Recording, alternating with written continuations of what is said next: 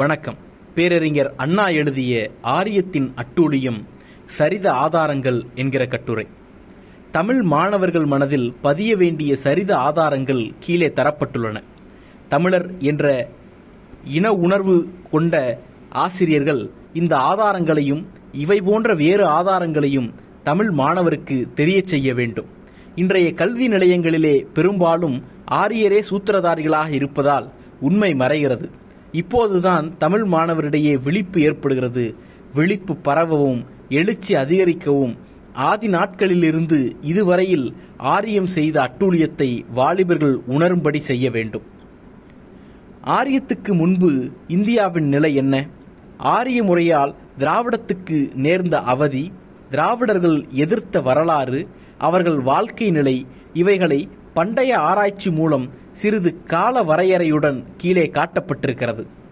அவைகள் சரித்திர ஆசிரியரான தோழர் பி தி சீனிவாச ஐயங்கார் அவர்களால் எழுதப்பட்டு 1923 பதிப்பிக்கப்பட்டுள்ள இந்திய சரித்திரம் முதல் பாகத்தில் கூறப்பட்டுள்ள விஷயங்களாகும். கிமு 5000 வரை இந்தியாவின் நிலை. ஆரியம் பரவுவதற்கு முன்பு இந்தியாவில் 4 வருண பேதங்கள் கிடையாது. மன விஷயத்தில் ஆரியர்களின் யக்ஞ முறை அனுஷ்டிக்கப்படவில்லை. வட இந்தியாவில் பேசப்பட்ட பாஷைகள் கொஞ்சம் கொஞ்சமாக சமஸ்கிருதத்தில் கடன் வாங்கியதானாலும் தென்னிந்தியாவில் சமஸ்கிருதத்துக்கு அடிமைப்படவில்லை. இந்தியாவில் ஆரம்ப காலத்தில் பேசி வந்த பாஷை இப்பொழுது கோதாவரி, கஞ்சம், விசாகப்பட்டினம் முதலிய இடங்களில் வசிக்கும் அதிக கல்வியறிவு இல்லாத மக்கள் பேசும் பாஷையாக இருந்திருக்க வேண்டும்.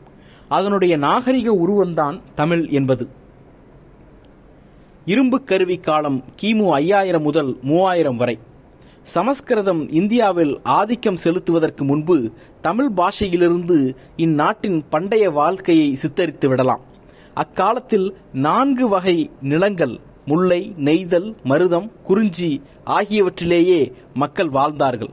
கிறிஸ்து சகாப்தம் ஆரம்பமாகும் பல ஆயிர வருடங்களுக்கு முன்பு தென்னிந்தியாவிலிருந்து குடியேறியவர்கள் திராவிடர்கள்தான்.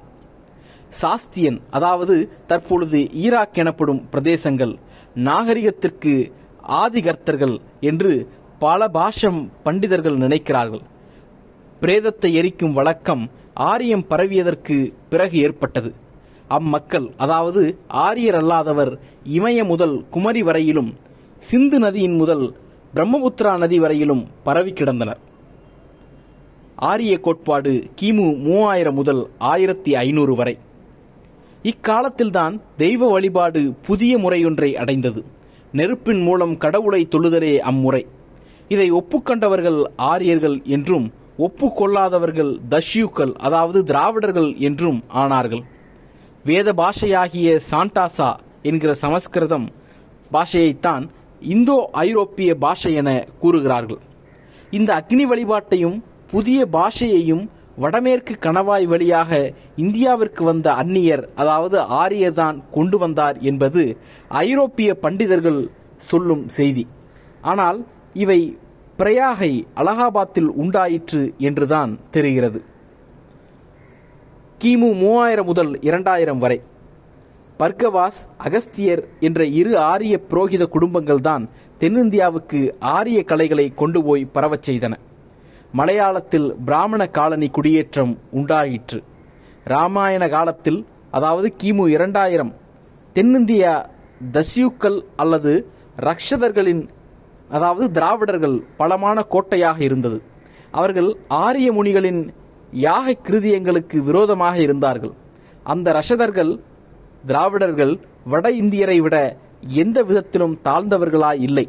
இக்காலத்தில் தென்னிந்தியாவில் பல ராஷ்ய ராஜ்யங்கள் இருந்தன.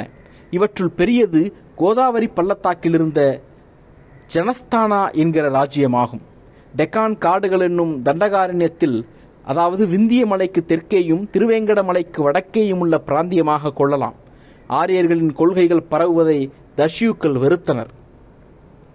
வர்ணாசிரம கொள்கையான பிரம்மன், சத்திரியன், வைசியன், சூத்திரன் என்பது யாகங்களுக்காக ஏற்படுத்தப்பட்டது. விந்திய மலைக்கு வடக்கேயுள்ள பகுதியை புண்ணிய பூமியாக கருதி அதற்கு ஆரிய ரிஷிகள் ஆரியவர்த்தனம் என்று பெயரிட்டனர். அவர்களுக்கு விரோதமானவர்களை அந்த ரிஷிகள் தட்சிண பாரதாவுக்கு, ஆரிய ஆதிக்கமில்லாத தண்டகாரண்ய பிரதேசங்களுக்கு துரத்தினர். தென்னிந்தியாவில் உள்ள தஸ்யூக்கள், அதாவது திராவிடர்கள், பெயர் பெற்ற வியாபாரிகளாக இருந்தனர்.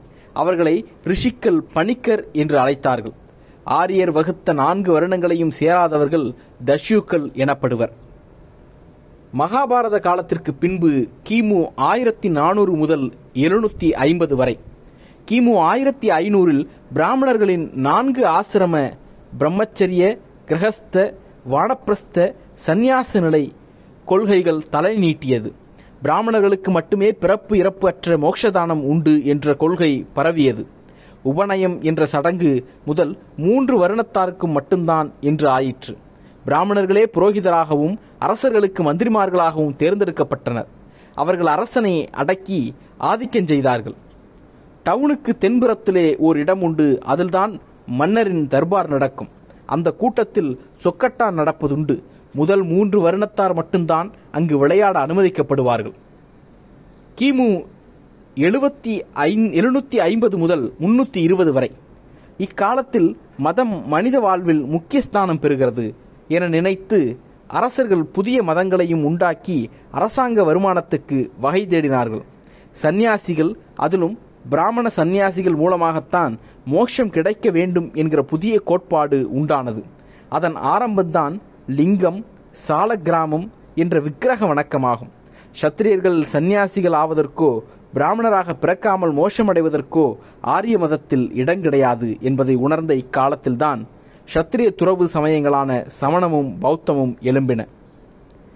பௌத்தர்கள் எழுதிய பாலி பாஷையும், சமணர்கள், ஜெயினர்கள் என்று கூறப்படும் சமணர்கள் எழுதிய அர்த்த மகதி பாஷையும் சமஸ்கிருத பாஷைக்கு பரம விரோதிகளாகும்.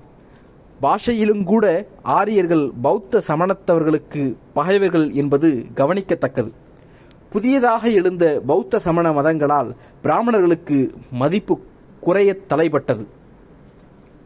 கிமு 320 முதல் 230 வரை.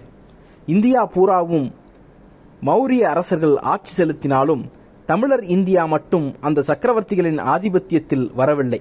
மூவேந்தர்கள் ஆட்சியில் தமிழக வாணிபர் ஆரியமயமாக்கப்பட்ட வட இந்திய ராஜ்யங்களுடன் மேற்கே பாரசீகம், பெர்ஷியா, எகிப்து, அரேபியா, கிரீஸ், தமிழில் யவன நாடு ஆகிய தேசங்களுடன், கிழக்கே பர்மா ஸ்வர்ணபூமி என்றும் கூறுவர். மலேயா, ஜாவா, சாவகம் என்ற பெயரும் உண்டு. சுமத்ரா, சீனம், சீயம், சயாம் என்று ஆங்கிலத்தில் கூறுவார்கள். இத்தகைய தேசங்களுடனும் தமிழக வாணிபர்களுடைய வாணிபம் நடைபெற்றது. பின்னர் கொஞ்சம் கொஞ்சமாக தமிழ் மன்னர்கள் அரண்மனைகளில் பிராமணர்கள் செல்வாக்கடைய ஆரம்பித்தார்கள். பிராமணர்களின் யாக முறைகளில் ஆசை பிறந்ததுடன் அவர்கள் உண்டாக்கிய சந்திர சூரிய அரச வம்சங்களில் தங்களுக்கு சம்பந்தப்படுத்தி கொள்ளும் வேட்கையும் அவர்களுக்கு பிறந்தது. சேர, சோழ, பாண்டிய மன்னர்களுக்கு அகஸ்திய கோத்திரத்தை சேர்ந்த பிராமணர்கள் தமிழ் பாஷையை கற்றுக்கொண்டு தமிழ் பாஷைக்கு ஐந்திரஷ்டத்தில் சமஸ்கிருத இலக்கணத்தை உண்டாக்கினார்கள். அரசன் ஆரிய கோட்பாட்டில் மயங்கினாலும் தமிழ் பொதுமக்கள் ஆரிய மத சமூக வலையில் அகப்பட்டார்களில்லை. கிமு 230 முதல் கிபி 300 வரை. கிபி 150 பிராகிருத மொழி போய் சமஸ்கிருதம் அரசாங்க பாஷையாகியது. வடநாட்டில் இக்காலம் பல்லவர்கள் மாளவா தேசத்தை ஆண்ட சமயம். காஞ்சியை ஆண்ட ஆரியமயமாக்கப்பட்ட பல்லவர்களே கிபி 200 முன்பு தமிழ்நாட்டில் பிராகிருத மொழியை உத்தியோக பாஷையாக மாற்றினார்கள். வட இந்தியாவிலிருந்து அரசியல் முறையை தமிழ்நாட்டில் புகுத்தினார்கள். தமிழ் அரசர்கள் ஆரியத்தை பின்பற்றி ராஜசூய யாகம் முதலியன செய்ய ஆரம்பித்தனர். இராமாயணமும் பாரதமும் அவர்களுக்கு சொல்லப்பட்டது. மனுதர்ம சாஸ்திரம் வட இந்தியாவின் கீழ்ப்பகுதியில் தான் எழுதப்பட்டது. இதனால் இம்மூன்று நூல்களும் அவைகளில் பிறந்த கிளை நூல்களும் தமிழகத்துக்கு புறம்பானவை என்பது பெறப்படுகிறது. கிமு 320 முதல் கிபி 320 முதல் 600 வரை.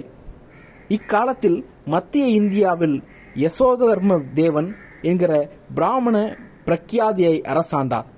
இவரை கலியுக அவதாரம் என்று அழைத்தனர். ஜெயினர்கள், அதாவது சமணர்கள், அவரை வெறுத்தனர். இஸ்லாம் ஆட்சி பரவிய 12ஆம் நூற்றாண்டில்தான் இந்த கலியுக அவதார கொள்கை உண்டாகியிருக்கிறது.